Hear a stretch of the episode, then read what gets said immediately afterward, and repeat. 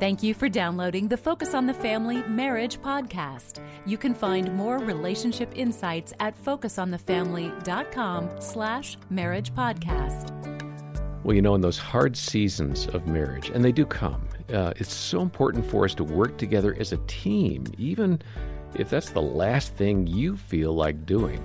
I'm John Fuller, along with my Focus on the Family colleagues, Greg and Erin Smalley. And Greg, describe how a couple can work together through hardship and actually improve in their relationship. Well, you've heard the expression "misery loves company." yes. Well, and, a part of that's true. That that when when when Erin and I walk through this hardship together, there's there's a connection there no one likes to be alone when they're hurting or going through something difficult. So it creates a connection.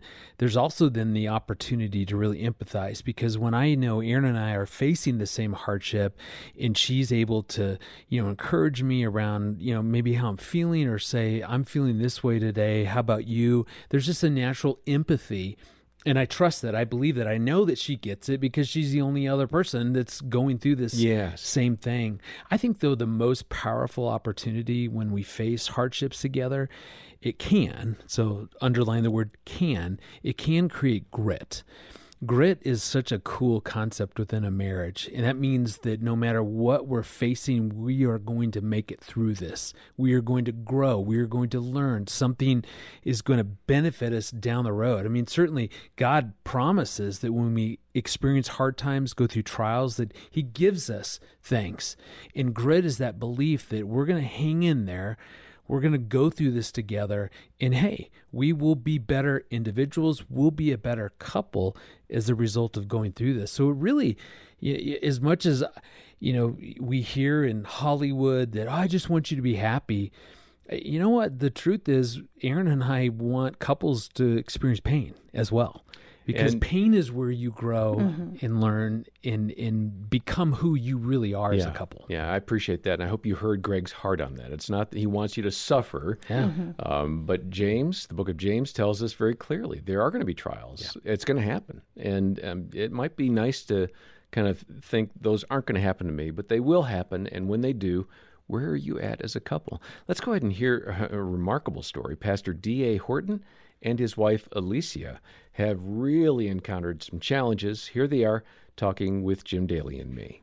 Another area that really creates marital strain are the finances. And I know in writing the book, you took a close look at that. I think you identified a stat of 35% of couples, it meant that finances are the core reason that they have such. Uh, mm disharmony in their marriage. Yeah. Um, you too experienced that, like most of us as young couples. Uh, what was your story when it came to finances and what was going on? I always tell people um, when Damon and I got married, um, I had a checking account and savings account um, with money in it, and he came with uh, red numbers, right? Four different checking and savings accounts, all with red numbers on my end. And so we obviously had um, different perspectives when it came to our finances. And we still do. We still do. We don't. We don't see eye to eye on everything, but there's a lot more harmony now than there was when we first got together. So, what were some of the colossal uh, missteps that you had? What was did, did you hit a bankruptcy moment or? We did early on in our marriage. Uh, so we grew up in poverty. We grew up in the inner city, and uh, we always believed in the American dream. That that was the the reason for living, and so our faith in Christ, everything, giving to the local church, all that came as a footnote to the American dream. And so, you know, at a young age, we were a year and a half into our marriage, we got approved for uh, a loan much more than we should have got approved for. Uh, this was, you know, in the 20, 2007, 2008 era. Oh, right at the bubble time. Yes. Right. And um, so we took all that equity in the home and we added a basketball court, you know, redid our uh, basement, 51 inch screen TV, uh, cars, family trips, timeshare that we never used, um, credit card debt and we were just racking it all up. And the entire time, I can't even think of one time we ever contributed to the local church. Mm. And, and, and we're walking with Jesus the whole time, you know. And we're like, man, thank you, Lord, for these blessings. You're raining from heaven, and mm. uh, and we hit we hit the the reality that man, we have uh, racked up a debt that there is absolutely no way we could pay off, yeah. and uh, we had to come to Jesus and repent. And in that moment of repentance, we recognized we surrender all these things, and we had to file bankruptcy uh, chapter seven, uh, and we were twenty. I was 27, 28 years old. Yeah. Yeah. And how were some of those disagreements? I mean, did you guys did you fight fair in that, or did you oh, pull Oh, no. together? No, we didn't pull together because I felt that, and here, here's the here's the kicker: it was a house right next door to my parents that oh, was also across the street from my brother. Yeah. Okay. So not just was it the American dream, but a whole family was there, you know. And I felt that for me to hmm. walk away from this means I'm walking away from everything that I Your wanted. family. Yeah. my family, everything that I ever knew, everything that I ever wanted to live for, you know. But obviously, it was the wrong way to live. Um, and so, yeah, we never came together on that. He wanted to go, I wanted to stay. And it was the Lord that really did a, a move on both of our hearts to say, okay, we're going to go in this direction. And He humbled us. And it was in a good way because we went to a Bible college, we stayed on campus. It was a two room, bedroom apartment that was an old Army barrack Right. and um, roach filled, mold infested, and that was some of the best times. Yeah. of Interesting, huh? Our marriage, In what ways? because Oh, we man. felt that it was more of a simple way of life. We felt that we were able to concentrate on things that actually mattered versus trying to fill it with things that didn't matter, um, and just really spend more time together and I think not be the uh, the move from the 51 inch TV to the 13 inch Disney Princess television. Mm. That was our daughters. We borrowed that from Yeah. our daughters. Says it all right there. Yeah, Yeah. it does. And those were sweet moments, sweet memories, because that's when God began to allow us to form an interdependency. Yeah. So I had to shed my independent mindset. Alicia had to shed her codependent mindset, and we mm. had to form this new authentic interdependency. And, and Jesus used hmm. that that old renovated army barrack as the space that was our Bethel. We met with God there. Yeah, and I I think it leads us to the next kind of emphasis in the book that you talked about, and that's suffering together and the mm. benefit of suffering together. I don't think in the Western culture, certainly in the United States, that's something we run to. I think we run from it. Mm-hmm. Even as you're describing it, oh, how quaint that you had to go to this cockroach infested area for a little while to get close to God. Isn't that sweet? And you had to give up your big TV. Right. That's so sweet. But describe the benefits, the deep spiritual benefits of suffering. And I know people are cringing right now. They're going, whoa, whoa, whoa. I didn't sign up for this gospel stuff to suffer. Yeah. Well, then you aren't really reading the word. Hmm. That's true. You know, I think from my heart, the idols of greed, consumerism, comfort, and self were the distractions that kept me from seeing the full radiance of Christ hmm. in my life, but then also in my marriage and my parenting. And then when Jesus stripped away all those things, because we would pray those dangerous prayers, Lord, Right. anything that you don't desire for us that we've amassed, to take it away. And He did. And he did. answered our prayers, which is a good thing, according to 1 John 3, that Right. our heart's not condemned and God is answering our prayers in harmony with His will. So if that means shedding materialism so we can have more of our Messiah, then so be it, so that our marriage can flourish. And so we begin to recognize that and realize that, you know what, come hell or high water, Jesus is with us. He's never going to leave us, and we're committed to each other. And then came deaths in our families. Then came um, a diagnosis with multiple sclerosis for Alicia. Then came challenges uh, with God relocating our family from Kansas City to Atlanta to North Carolina, then finally to Long Beach. You know, all those seasons of change and suffering allowed us to recognize that God was forming us as husband and wife, melding us together in those fiery trials, like what we read about in James 1.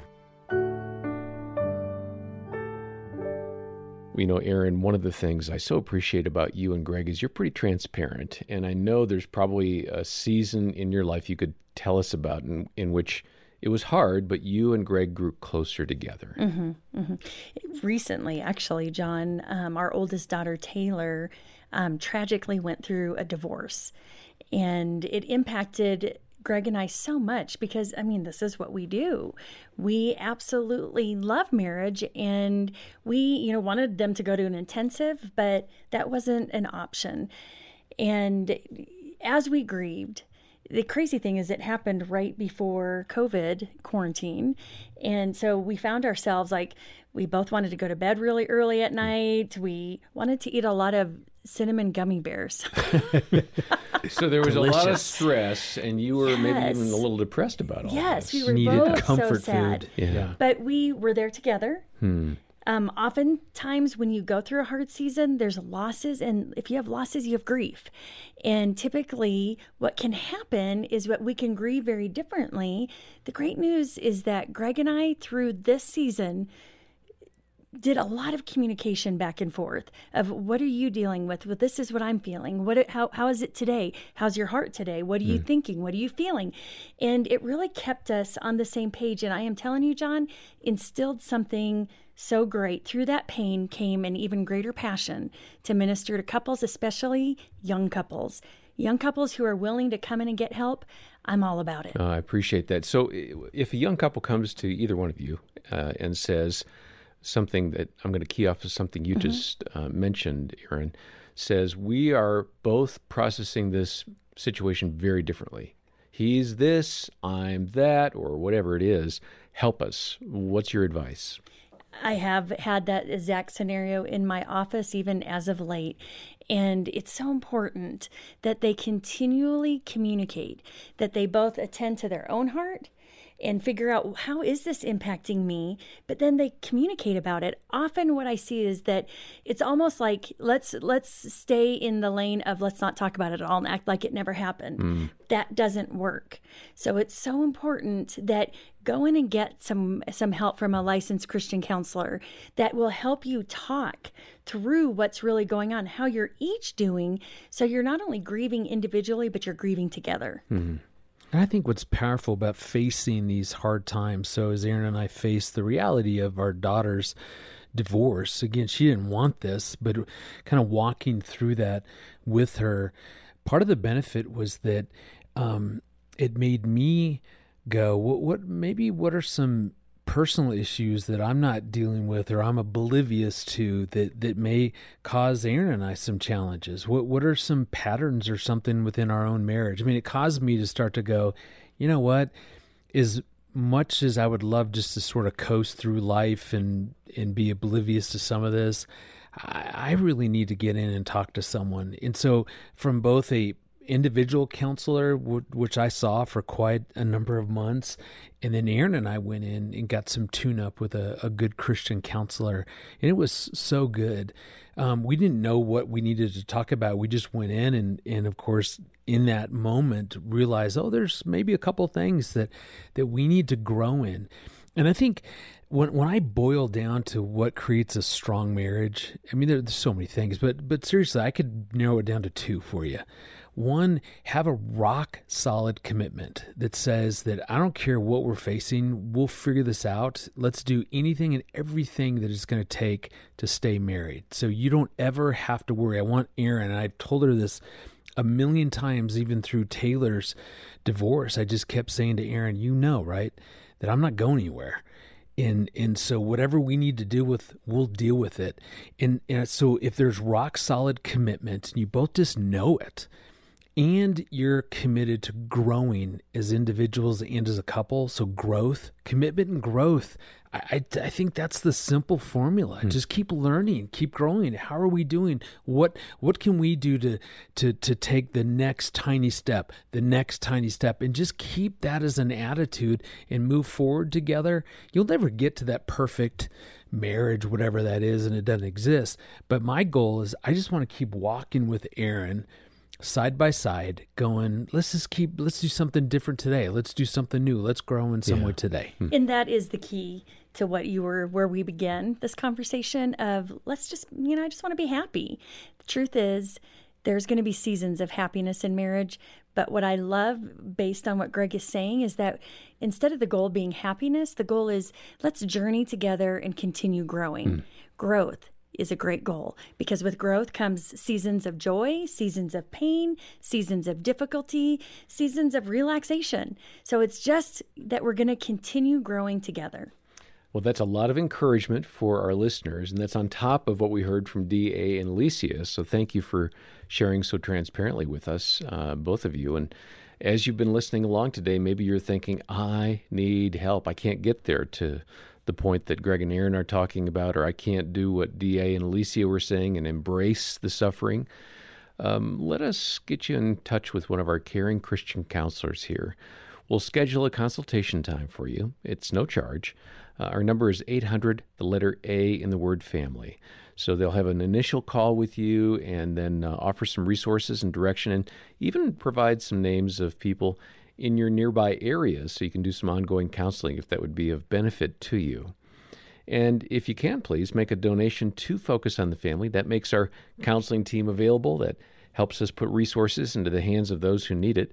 Um, as you donate, either a monthly pledge or a one time gift of any amount, we'll say thanks for joining the support team by sending a copy of the book by the Hortons, Enter the Ring. Details are in the uh, show notes or call 800 A Family.